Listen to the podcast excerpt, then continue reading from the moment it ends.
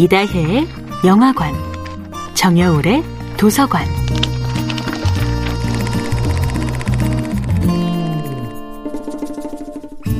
안녕하세요. 여러분과 아름답고 풍요로운 책 이야기를 나누고 있는 작가 정여울입니다.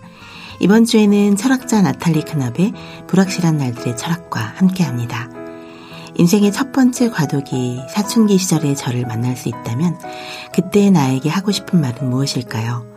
저는 이제 답할 수 있을 것 같습니다. 다시 열네 살로 돌아간다면 인생은 힘들고 무섭고 두려운 것이 아니라 참으로 아름답고 소중하고 빛나는 것이라고 말해주고 싶습니다. 인생의 아름다움 이전에 인생의 무서움을 먼저 알아버린 열네 살의 나 자신을 깊이 위로해주고 싶습니다.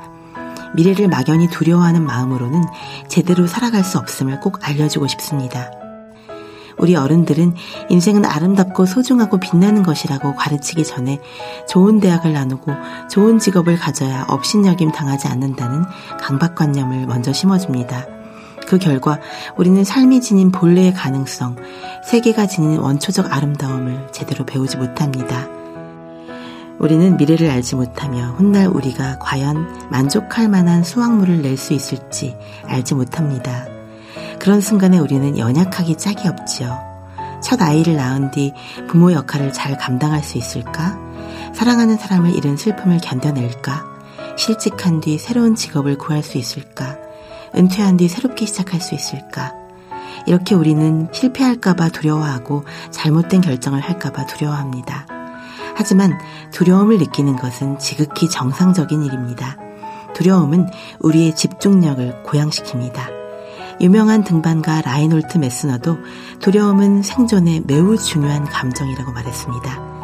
저는 서른 즈음이 되어서야 교육과 부모의 영향을 모조리 던져버리고 진짜 내가 원하는 것이 무엇인지 처음으로 질문할 수 있었습니다.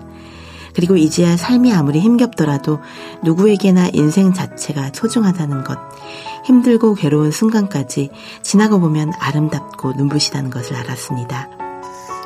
우리는 더 늦기 전에 다음 세대에게 알려줘야 합니다. 엄마는 왜 가르쳐주지 않았어? 인생이 이토록 아름답고 소중하다는 것을 이렇게 묻기 전에요.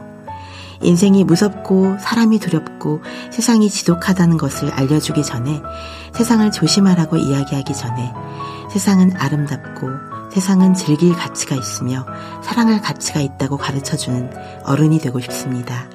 정여울의 도서관이었습니다.